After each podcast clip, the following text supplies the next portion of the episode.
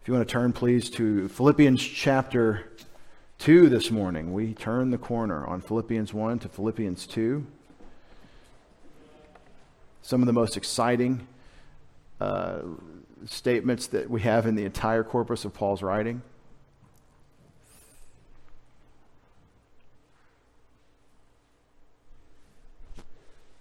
It's scary when you start reading Philippians 2 because it gets very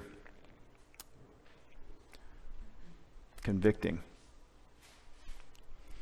We've been convicted ever since Philippians 1:21 for me to live as Christ and to die as gain and if if you really process what Paul is saying there and compare your life to Paul when he says that and how your life is going day to day then you'll be living a constant life of of sanctified conviction this is how we're supposed to be. And the details of life aren't supposed to take over. And the people that are so important to us aren't as important as God. And if they become more important, then we've lost our first love. And for me to live as Christ and die as gain is the context for everything Paul is going to say, including the great pattern that we would be like the Lord Jesus Christ in Philippians chapter 2. You have in Philippians 2 what they call the great Christ hymn which is in verses 6 through 11, where you have a pattern presented for your life, and it's an a fortiori argument, for stronger reason argument. What that means is that if, if Jesus, being God, would humble himself to the Father's will to the point of death, then you, not being God, but being made in God's image, then you, you certainly can. If Jesus did it, and he's the, he's the pattern for us, then we should do it. But the differential is a great differential, as we'll talk about today. And so the whole of Paul's writing is about a focus on the Lord Jesus Christ. The effect of Paul's writing and the power of God the Holy Spirit is a closer relationship and dependency upon the person of Christ, a focus and an occupation. And that's why Paul will say in verse 27 of chapter 1 Only conduct yourselves in a manner worthy of the gospel of Christ so that whether I come and see you or remain absent, I will hear of you that you're standing firm in one spirit, with one mind striving together for the faith of the gospel. This isn't a, a, just a historical occasion where you have this one church that got it right, and so that's for them. They're the model for all of us that we should be like the Philippians. We should be on mission. And they are with one mind to be striving together for the faith of the gospel. I want to remind you that unity is not static. It isn't just something that we kind of have and we're just kind of sitting there unified. It doesn't work. You're too different. We focus in on ourselves. The differences start to stink to us, and so we separate. That's what happens when you're static. When you have work to do and you have a common mission, you have to carry the sofa and you need another person to help you. Now, the differences don't matter so much because the mission has us pulling together. And I think that's very important uh, in this world we live in, especially with the, the circumstances we have. We are wealthy compared to all peoples in world today and in world history.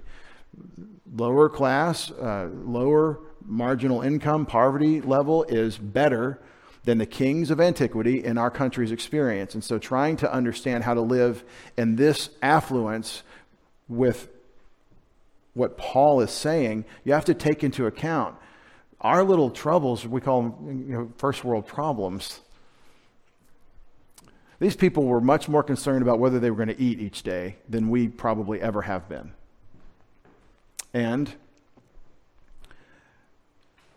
sometimes I think, um, and with affluence comes the, the, the, the luxury of not connecting with others because they're different. And I don't want to put up with that. It's inconvenient. But I want you to want to remind you if you have work to do and it requires a team to do it, you'll either not do the work or you'll get the team together. That's how it is. And that's what Paul's doing as he encourages the Philippians. Now, the Philippians are a church getting it right, like Preston City Bible Church. They're a church that understands the work, they prioritize the work, they support the work, they're on mission in their own lives, and they're looking for opportunities to do it together. This is the church in Philippi, and this is the church in Preston. Now, what about problems. Does this mean they don't have problems in the church? Does this mean that everybody's just so spiritually mature and so consistent with the Lord that you don't have uh, like serious problems? There are. There's a whole paragraph of Philippians committed to a silly squabble between women and the church in Philippi. That's horrible. But that's what's going on, and it distra- and Paul says it's distracting from the work. They're two work women in the gospel, but they're they're distracting from the mission because they've got a Donnybrook, they've got a problem between each other, some sort of personal uh, spat. And Paul says it needs to be stop it. It's it's counterproductive. If you focus on the mission, in every case, my point is it it actually solves some of our problems because it makes them irrelevant. Who cares about these differences that seem so important because of how we feel? We've got work to do, and then we get on it. Now, I don't say that in order to distract from the, the, the, doctrine of Scripture or the necessity for the things that we're responsible to have the same. We don't say, well, we have a mission, so uh, anyone is fit for the mission. Not everyone is fit for the mission, and we should all be fit for the mission, and that's, that's a different con- consideration. But what I'm saying is the differences and the troubles and the struggles that happen when you get people together to try to accomplish something diminish as you focus on the work that you have to do. And so Paul says, in no way be alarmed by your opponents in verse 28, which is a sign of destruction for them, but of salvation for you, and that too from God. For to you it's been granted for Christ's sake not only to believe in him, but also to suffer for his sake. You don't just get to be part of the body of Christ, you get to suffer for the sake of the Lord Jesus Christ. There's two or three places in Paul's letters where he talks about suffering for the sake of Jesus and it being a direct connection to the sufferings of Christ. That joining his pattern will mean it will hurt, but that hurt will draw great blessing eternally, great reward. We read it this morning as we started in Romans 8, verse 16 that we are fellow heirs with Christ, if indeed we suffer with him, so that we may be glorified together with him. Now, this is your context to launch into Philippians chapter 2 as we look at verse 1.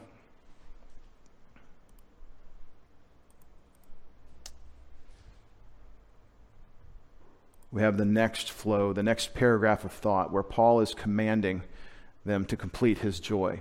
I am very sensitive to the commands of Scripture.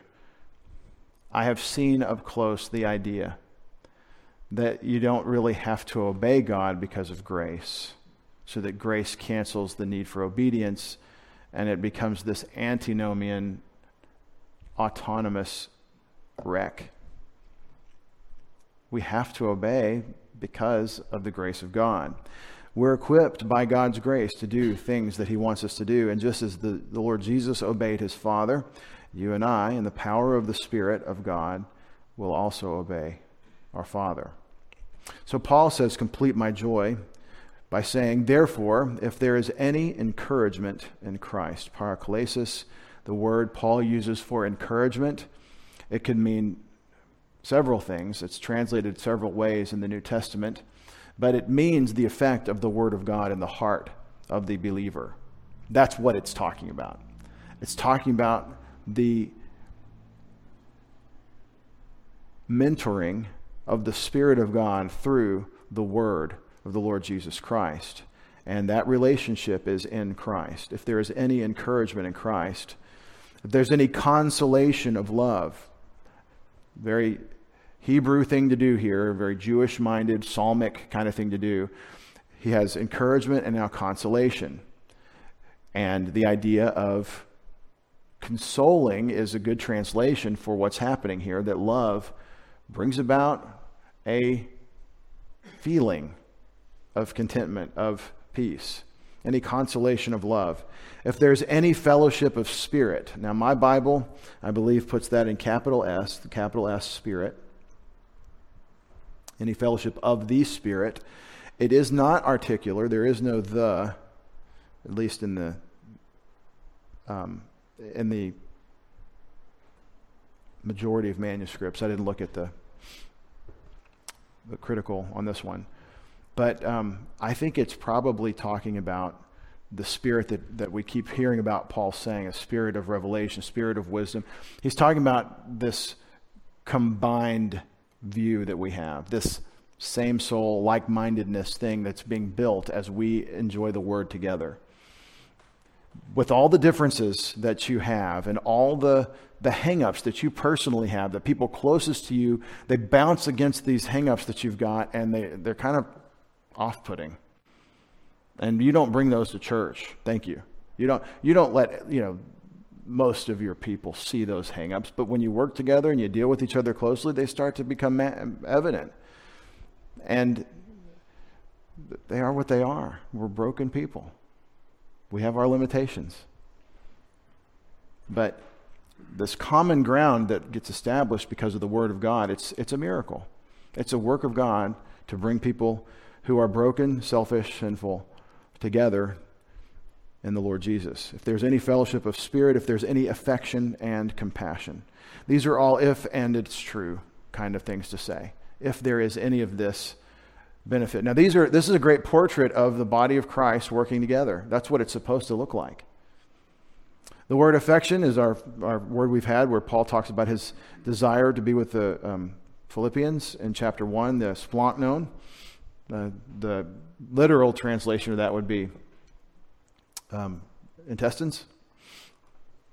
And that's why uh, older translations may say bowels, or this is a good word for this. It, it's talking about your feelings. It's talking about the, the, the feelings that you have. And it's hard to get your mind, it's hard, it's hard to grasp that concept of feeling versus thought. But if I put the two words up there in contrast, thinking and feeling, I think it's, that, that's where it becomes evident. Okay, okay, we're talking about what I believe, what I'm committed to, what I, what, what I cognitively assent to, and then how I feel in the moment about whatever. And those are two different things, but they're related things.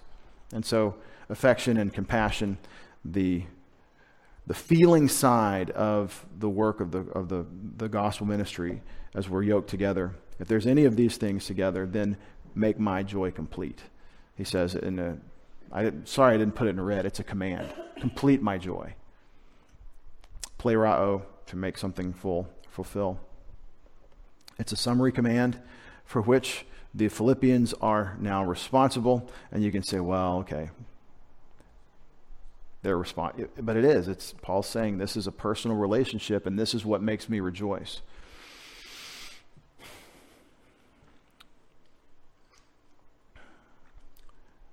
Again, I, I find conviction in Philippians perhaps more than anywhere else because Paul says what makes him rejoice is their spiritual success, is their work together, is their union in Christ. That's what makes him rejoice.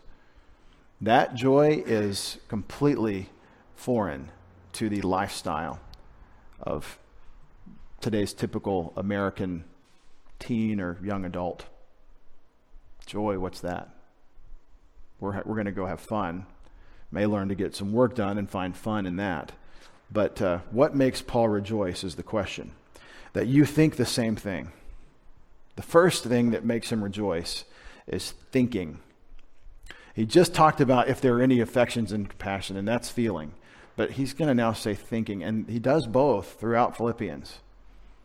And I believe the relationship between joy and thinking God's thoughts is cause and effect. Not that we rejoice so that we then think God's thoughts, but that we think God's thoughts and then, as a consequence, we rejoice. It's cause and effect. And here's the thing that happens Paul's in chains. He's got you know, eye problems, probably at this point in his life, back problems, probably joint problems. He's not probably the guy that gets up in the morning and says, Oh, this feels great, right? He's, he's got a lot of mileage on him at this point. He's probably not the guy that, that feels great in the moment just because, oh, it's so great to be imprisoned by the Romans. He's Jewish. He's very Jewish. He's the, he's the, the Hebrew of the Hebrews. They're not the most popular people among the Romans. It's not a great social arrangement for him to be chained either to a Roman soldier or on house arrest in Rome with Praetorian Guard uh, watching him constantly. It's not a great life experience. He's not at camp. But this is the letter of a rejoicing. You guys rejoice. Again, I say rejoice. It is the thinking of the thoughts of God. It is the reflection on our so great salvation, which the writer of Hebrews says, don't neglect your so great salvation. It is the recalling to mind these things so I have hope that brings about the joy Paul talks about. So as he thinks about what are we doing? What, what is my life about? Oh, I'm an apostle, which means I'm equipping the church to, as it gets started to, to multiply, to, to replicate, and to make disciples. And so Paul thinks about his job, he does his job, and in the success of that work that God has committed to him, there is joy. That's where the, that's where the joy is. Can you have this joy Paul has? You can, but not unless you do what Paul did, which is to say, What is my job? What power will I do it in? Choose to go do it, and then see the results where Paul says, This causes me to rejoice. That's you, phroneo, that you think the same thing. Phroneo is a, a, star that's going to keep showing up in the passage. Phroneta here, that is the subjunctive, it's the, the, the, so that it's the purpose of, of why of what will uh, I'm not the purpose, but the th- the thing that will make him rejoice that they phroneo ta'ata phroneta that they will think the same thing, the same thing together, that they'll be of one mind. And so I think that's what my Bible translates it in verse two. That you'll by being of the same mind. Now I translate that for Americans to think the same thing, which is synonymous in English but think the same thing is a little more active. Being of the same mind could be passive, but this is an active idea that you're, you're actually engaging that brain for God's purposes. It's not just your hands, it's your thinking.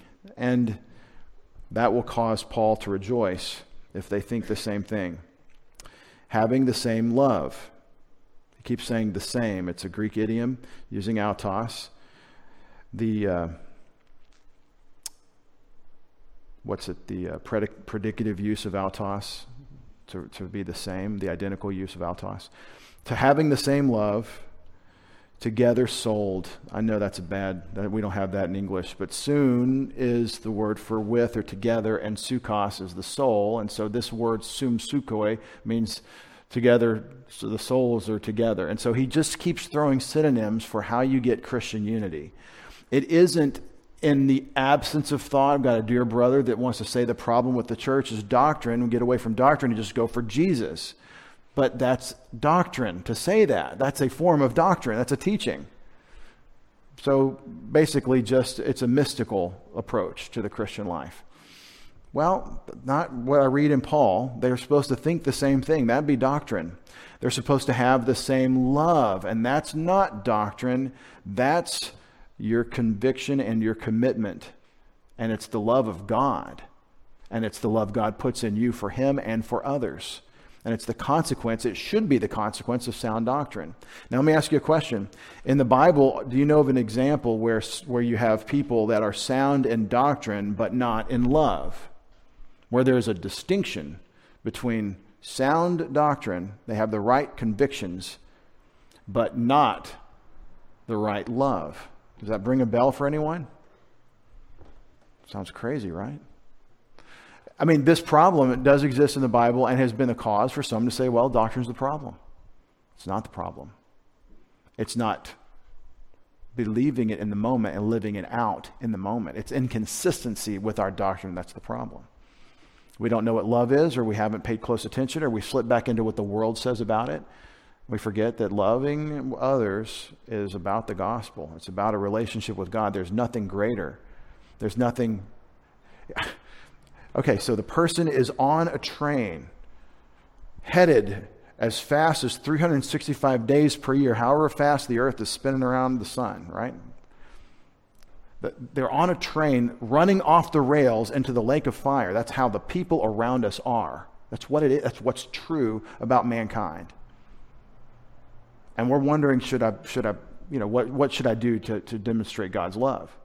Whatever it is, it's the gospel. Whatever it is, it's, it's the thing that stops th- this horrible thing from happening. Because everything else is less important, infinitely less important than their eternal destiny. So we forget what love is. We think love is affection. We think love is feelings or something, and we forget because we're not thinking. But I think the problem of doctrine is inconsistent living it out. Having the same love, the, the place that I'm thinking of where they've got solid doctrine, but they don't have their first love, is the church of Ephesus in Revelation 3. You know, the church that you want to be like in the book of Revelation, chapters 2 and 3, where Jesus has his seven letters to the churches of Asia Minor.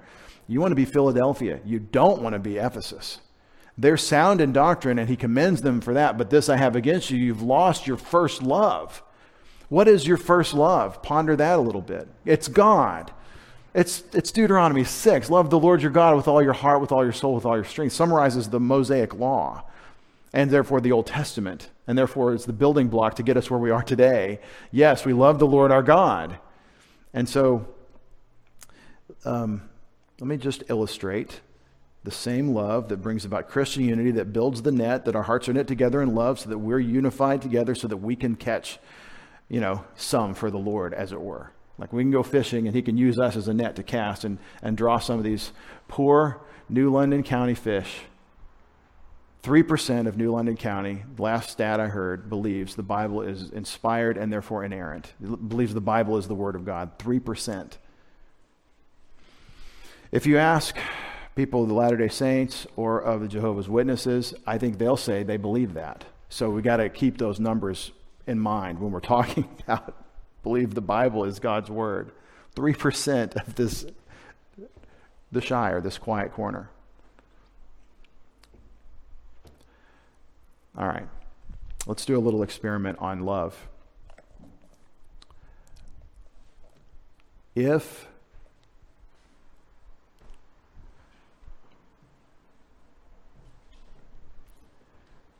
I'm thinking about where that 3% or that 97% is headed generally. I mean, you don't have to believe in the, in, in the inspiration of Scripture to be saved. That's not the gospel. But you have to believe in the Scriptures and, and, and do them in order to walk with the Lord. And you have to believe part of it uh, to be saved since it's the gospel. what stops us from being together, from uniting and doing the work. It's in the moment we're not consistent in our consideration of what love looks like. What does love look like for one another? You want what God wants for the other, right? That's love. You want God's will, God's best for the other person. And so you can't be in competition with people that you're loving. I don't mean playful, fun sports. I mean trying to be better than them. You, you can't because your idea would be promoting them, advancing them without regard to your own advance. You want, you want each other to be maximized in your spiritual gift so that you're maximally useful in the mission. And the stronger you are in your giftedness, the stronger the team is in its effectiveness. That's the idea. Spiritual maturity is something we're not in competition about, it's something we're promoting and advancing for each other. But we lose sight of this with things like competition. We start looking for distinctions. We like, we like to try to make distinctions that we shouldn't be making, like in 1 Corinthians chapter 1 and 3, where they're distinguishing who they listen to as the, the way to determine uh, what, what kind of Christian they are. And so, this problem of the same love actually goes hand in hand with this thinking the same thing. And I think one should produce the other. And so, when you have sound doctrine, but you're not living it, I think the problem is that you're not really believing it. So, how should we relate to each other? We should love one another for God's sake. The last thing I want to say about this is if you love God first, if you adopt a love for God as your first priority, right?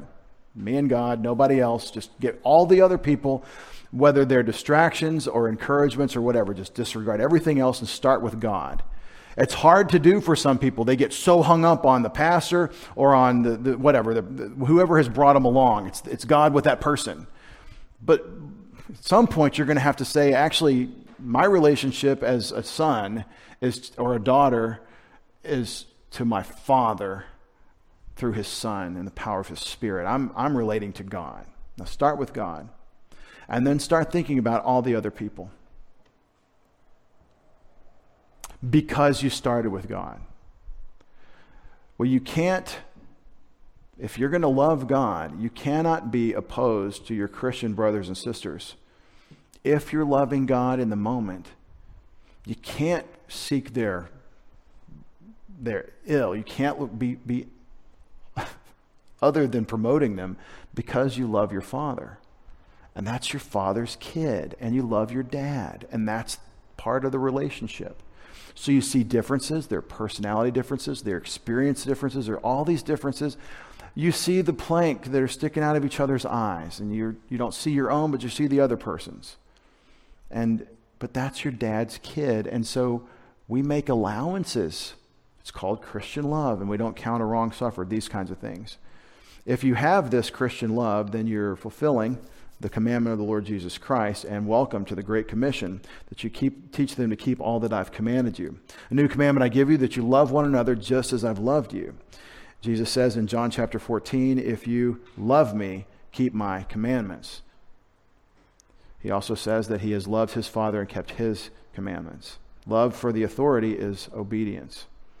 So we're having the same love, we're together souled, and we're thinking the one. So he starts, it's a thinking sandwich of the things that Paul is listing, of things that will make him rejoice. If they're thinking the same thing and they're thinking the one thing, possibly thinking as one person, one spirit, as it were, not one person, but all unified. But it's, it's the one, thinking the one, I think, or that's probably a better translation. So they're thinking the same thing, they're thinking the one thing, but having the same love and together souled. And I'm not saying S O L D if you're listening and not seeing the screen. It's S O U L E D. Your souls are together, united. Now, if you adopt a theology that says Christianity can just be me and God, then you're never going to um, be able to reconcile what Paul does with what his mission is. And what's interesting is people that do this try to really focus on the letters of Paul. That's crazy. Now, Paul doesn't say your concern for other people determines your view of self. Paul doesn't say that the way people think of you will give you your impression of you. Paul doesn't say that people become more important to you than God, and it's quite the contrary. That would be idolatry. Paul says you go to God, and so concern yourself on his account for one another. And that does solve all the problems. Problems with people are problems because of these considerations here in our horizontal situation, but when you go to God, when you think of Him, when you are on mission with what He wants and His power, these horizontal issues don't really matter. Sunday morning is a great time to think about these things in kind of a sterile environment. You're not in the middle of a dispute, right? But just try to spend a little time working together with people whose personalities are different your communication patterns are different. Your hangups are different. You're hypersensitive. She's not, whatever it is. Hypersensitive and completely insensitive, that's not a good team in the flesh, but in the spirit, it works fine. Of course, no one's hypersensitive and no one's insensitive. Everyone's just comfortable in what they are. but just think of the workplace. The reason what joins everyone together at the workplace isn't their personalities, is oh, this is such a great thing to come here and volunteer. In the workplace, you go and you deal with those people because you're going to get paid. And that's how you make the living. It's got to put up with it and be professional. Well, let's say that there's something better than getting paid. There's the mission and glorification of God. And there's the love of this of, of there's the love of God and the power of the Spirit. And so this Christian unity, this thing that makes the net that God can catch fish with, this is Paul's concern. Now, now Paul's not talking to Corinthians here. He wants them to be unified. This is this is finishing stuff. This is this is mature Christians that are on mission, that are that get the work and are are, are in the, the harness with the Lord for his work. This is the this is how you advance them as you say you need to be more unified.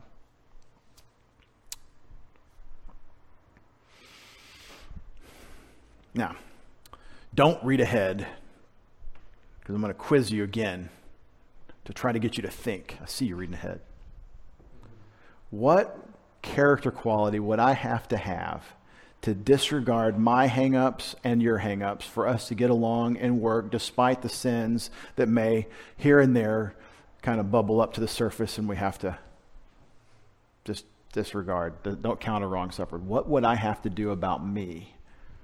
What would you have to do about you for us to work together through through all the circumstances, through all the hardships, through everything that you know the the the, the person being tested reaches that point where they just just choose to give in to anger, and you see that, and you see their weaknesses, their feet of clay show up, and all of a sudden, oh no. That's not how we like to, to think about church people. I'm talking about when we're working together, not on Sunday morning. You know, take off our our, our mask. I don't mean the COVID mask, I mean the church mask. And we actually work together and you deal with people as they are, where, where it's real, you know. What would have to be true about me and you for this thing to work together despite my brokenness, your brokenness, our sinfulness? What would have to be true? What character quality would God have to be building in me? Yeah, I would have to disregard self and be concerned for God and therefore for you without thinking of myself, which is Christian humility. So, isn't it interesting that in telling you I want unity and that will make my joy complete, and you thinking the same thing and having the same love, that he then goes to the ultimate Christian ethos. The ultimate ethos of the Christian life is humility. A few years ago, I wrote a booklet for the kids at Camp Arete on humility. And um, that's always a risky thing to do to write on humility. And um, I was trying to sort of summarize what the New Testament teaches, and I went to places like Romans 12 and here in Philippians 2. And um, it came out, this is very humiliating actually, that uh, when I gave my page on the definition, even the teachers are like, What are you saying with these complex clauses? What does this mean? And I said, Well, it's just on, it's one sentence. It tells you what humility is. And uh, in, in all humility, I'm, I can't remember what I wrote uh, as what humility is. But I know what I think it is. Actually, it's, it's a very many faceted thing. And there's false humility and true humility, and there's a right approach and a wrong approach, like everything in life. You can be so self important in your humility that you're actually arrogant about it. People that are trying to lead with humility as their calling card, I think often are very arrogant about their great humility. And um, it's one of these things that you aspire to but never claim. I've arrived at humility. Well, you just lost it. You know, you never claim to be humble, but you always aspire to it and you, with fear and trembling before God. I mean, I'm not saying give up, I'm saying hold yourself accountable to God, to be humble before Him, but you never claim I have arrived at humility.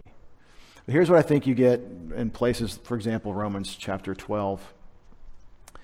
I think humility and arrogance as concepts, as theological concepts, are sort of like polar opposites.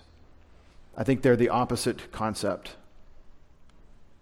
Paul says in Romans 12, Therefore I urge you, brethren, by the mercies of God, to present your bodies a living and holy sacrifice, acceptable, God, acceptable to God, which is, your spiritual service of worship. I think that's the active, like positive side of what humility is, is it humbles itself. You just say, God, you're God and I'm not. So you establish the creature creator distinction that he's God and you're not. And so he is the one driving the, the, the ship. He's the boss. He's the one who has the right to decide, and I have the privilege of wanting what he wants. And that's what I think ultimately Christian humility looks like is wanting what God wants, as Jesus demonstrated it. And then you have, after being told to make yourself a living and holy sacrifice to God, he then says, that's the positive side of humility. The negative side, this is what will take you off the track. Do not be conformed to this world, but rather be transformed by the renewing of your mind. So humility is a thought game. It's a thought. Pro- I don't feel real humble all of a sudden. It's thinking. It's a, it's a thinking correctly about self and God and life. It's dealing in truth. By the renewing of your mind, so that you may prove, that's to reason through and approve and to discern what the will of God is, that which is good and acceptable and perfect. So if I'm not insisting on having my way, but I'm saying, God, have your way, and I'm a living and holy sacrifice to God, and I'm being renovated and submitting myself to God's word instead of what I wanted to say, but let God have his way, then that makes me capable of discernment. It's not arrogant to be discerning, it's humble because I'm telling God's truth. I'm telling the truth about whatever the situation is. And it's not what I want, it's what God wants. And that's, that's this mindset. You see how this is dynamic in Romans chapter 12. For through the grace given to me, I say to everyone among you, now here's the arrogant side, not to think more highly of himself than he ought to think, but to think so as to have sound judgment as God has allotted to each a measure of faith. So, not to think more highly of himself, but also not to say, well, I can't reason because I'm stuck in myself and I'll always be subjective. No, in God's grace, as you humble yourself before him, with the power of his word transforming your character, you can think God's thoughts. You have to get you out of the picture and your preferences and your thing. You have to get you away and let God say what he wants to say. All those little ch- childish you know, first semester Greek, but I thought, it's my favorite thing in sitting in Greek class. Taking night school with my brother in law, Tuesdays and Thursdays at Dallas Seminary in 2004, in the spring of 2000, or summer of 2000, fall of 2004. There we are, it's October, we're, you know, it's, we've worked all day, and now I'm in Greek class for, you know, the fun dessert of the day at 5 p.m., right?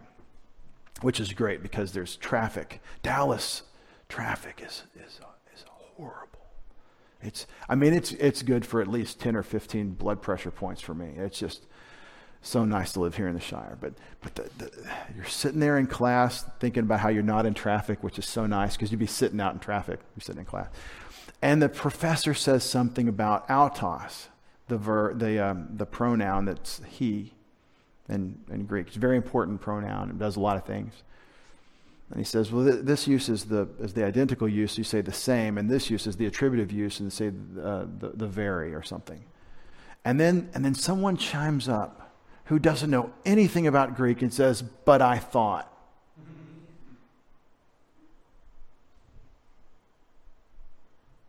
Who cares what you thought? It's Greek. It's been this way for thousands of years, but you thought, well, you thought wrong. Now, of course, I'm thinking that.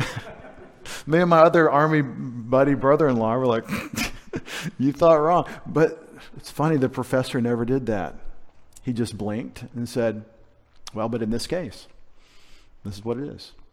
And he just never took the bait. But I thought, and uh, meanwhile, we're learning about the predicative and attributive use of autos and um, despite distractions and, and arrogance in myself that, well, I didn't think that because I knew enough to listen to what the teacher said. So now I'm arrogant. If you think about it, ha ha, I didn't think, there I am, right? Always pull it back on yourself, right? You see somebody being arrogant and foolish, if you indulge in that thought too much, there you are. You're, you're right there with them. Nevertheless, humility is our standard. It is our pattern in the Lord Jesus Christ. It is where the goods are. It's where the joy is. It's where the peace resides. And your sin nature tells you otherwise. Your flesh tells you no, glorify self, magnify self, exalt self, promote self. And the Word of God says, humble yourself before God and make yourself a living and holy sacrifice to Him. And you can't do both. You have to pick one of those two lifestyles. You cannot self promote in humility before God. You can't do it. You have to be thinking and thinking and thinking and do the math, think it through, think about where this goes. There are eternal consequences to, your, to our attitude. So he says, having said that your, his joy will be complete in their unity of thinking and so love. He says, doing nothing. Doing is elliptical because it just says nothing from selfish ambition or vainglory. This is his introduction into humility by starting with the negative. This is what you don't want to do. You don't want to do anything. The word nothing, I looked it up in Greek, it means nothing. Nothing according to eritheia or kenodoxia. These two words are synonyms, and they're interesting synonyms. The first one, eritheia, could either mean strife, like we're causing a, a dispute because of, of jealousy and, and inordinate competition or it just means selfish ambition without there being a problem between two people. But either way, it's motivated by selfish ambition. It's the goal of self advancement. We're wired with this. People that are not uh, particularly ambitious, they still struggle. We all do with this it's about me mentality. It's the flesh, and it bites us in our sleep. Some days you wake up without even thinking about this, but this is, this is where you are living until you wake up to who you really are, to what your life is. You start thinking God's thoughts about you and about Him. But he says, doing nothing motivated by selfish ambition. My word motivated is a paraphrase because it doesn't, it, it's the kata is uh, probably the cause. So I use it because of or motivated by selfish ambition or vainglory. This is a fun word. Kenos is an adjective, kenos, K E N O S, that means empty. And dox, dox uh, what's the, um, the dox word here, this root, D O X, has verbs and nouns and adjectives, and the piece of the word says doxion. That is glory. And so it's empty glory. That's the, that's the etymology of this word that's actually pretty rare in the New Testament. What is the, so I use the King James word vainglory in my translation. It's vainglory. What does this mean? Think of the most accomplished person you can imagine who did it all his way or her way and, and built an empire of reputation and wealth and success whatever field you want to think of. Think of the most uh, successful author, right? That, that made it, that beat the odds and sold gazillions of copy and is a superstar, unlike almost all authors. Right? Imagine the, the person in your field, whatever your business, whatever, whatever. 20 years ago, you said, think of the richest guy, and people would have said, who's putting their names on buildings in, in New York City? right?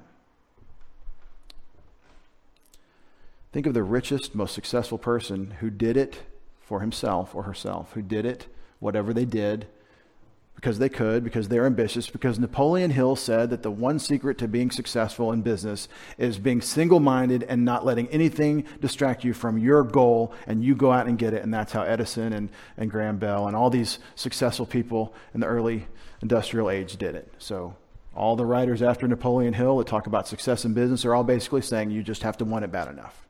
So they wanted it bad enough and they got it, and now they're sitting on the top of the heap, and that's vainglory. It really is. And what I mean is, it's the reasoning that we have in Proverbs and Ecclesiastes and in the teachings of Jesus, where even if you gain everything, but you don't have eternal life, even if you've stored up treasures that no one can count on earth, but you haven't stored up treasures in heaven, it's worthless in the long run, and it's not very long before it starts being worthless because you only live so many decades to enjoy that here and now. And it's temporary and it's transitory and it's passing away.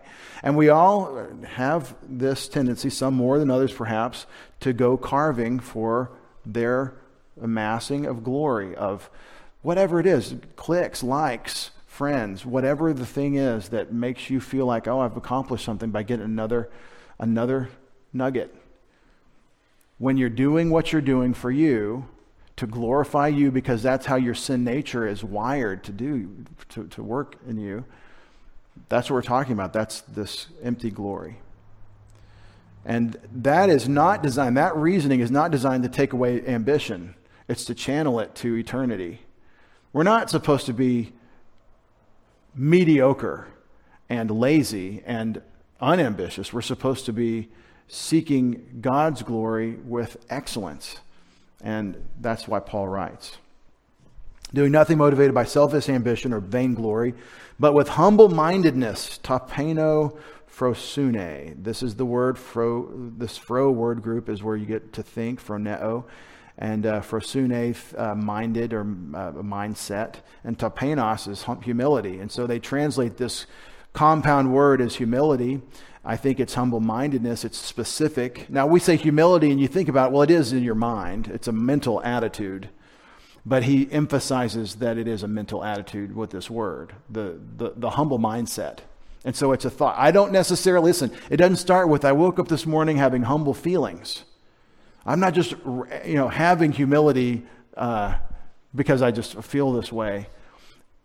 It's that I'm thinking clearly about who I am and what I am. With humble mindedness, here's what it looks like one another regarding is more important than yourselves.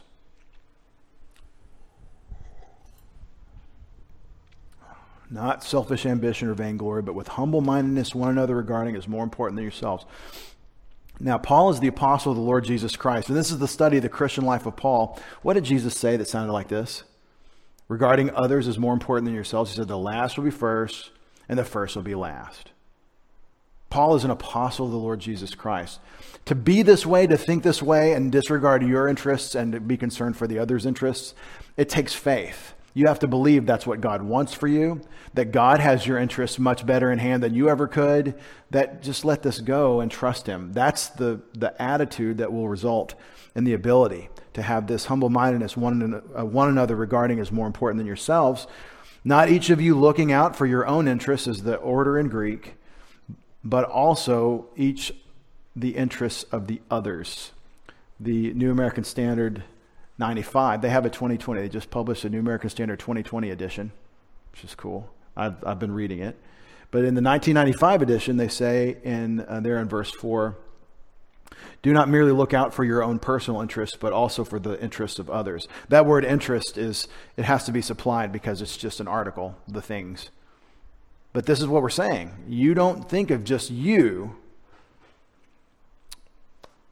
I love Milton Friedman. I like to sometimes get video clips of old Milton Friedman uh, interviews. Never forget the interview with Donahue. I was never, I never saw it live. I never watched Donahue, but it's it's YouTube gold. I mean, I'm glad there was a show called Donahue just for this interview. Now, this guy was a total Marxist, in my opinion. Total disaster, Donahue was. But Milton Friedman was a great apologist for capitalism. Remember him? And I remember his, I don't know where he was from, but he talked about self interest. Self interest is how the economy works, it's how everything works. You have to have self interest. Self interest, self interest. And his point was that in running an economy in a country, you can't have an administration of the interest for someone else because it's too hard to manage.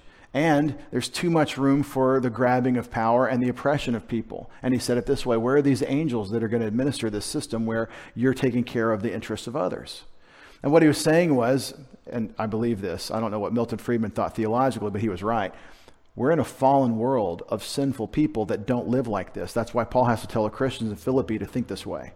This is why conservatism, in my opinion, is the, is the approach to the American liberal project of freedom for the individual. Uh, liberalism, true liberalism, is freedom for the individual, liberty to make your own decisions about what you say, work, do, live your life. Just don't infringe on others. And so conservatism tries to preserve that liberty. That's called the Constitution. Now, what I'm saying is the reason I believe this is the best way in this fallen and broken world is because people are sinful. It is very cynical about humankind because we're broken and sinful and we we have power grabs. And let me demonstrate every capital of every seat of government is the problem in that state, with Washington, D.C. being the par excellence problem in our country. The graft and, and horror of these people making fortunes by being paid in various ways. That, that, you know, Harry Reid had multiple houses. Senator John McCain had multiple houses from being a senator. He has this massive wealth that he gets. How do you get all that wealth?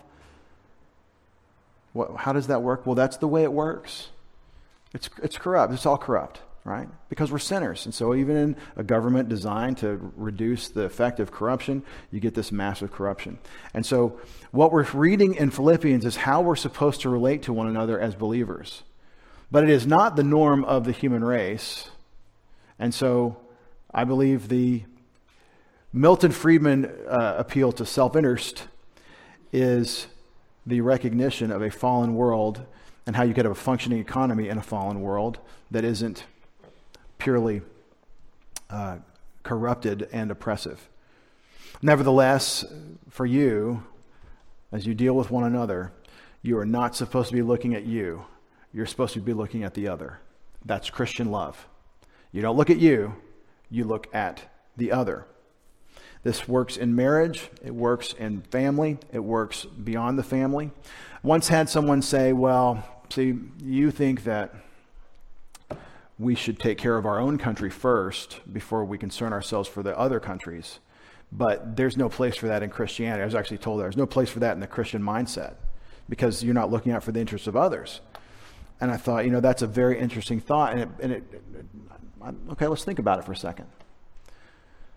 What does Paul say about the man who won't provide for his own family?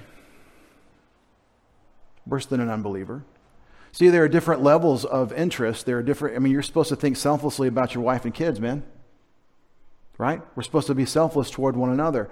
But dads can only, the, the dad is the only one that's the dad, and the mom's the only one that's the mom in that unit. And so there is the household interest, right? But that doesn't mean that as a household, having concerned ourselves for one another, we don't then, as a unit, concern ourselves for those outside. So you have to, you have to temper this and think it through. the approach, though, is getting rid of my concern for me so that I can look to God's concern for you. And that makes me not think so much of myself as a reservoir to amass God's blessing, as a conduit to deliver it, to be used by God to, to deliver his blessing. And that's why the reservoirs are empty, is because we've turned off the conduit and there's nothing, there's no flow. When there's flow, I think God refills the reservoir. That's the idea, generally. I hope that makes sense to you.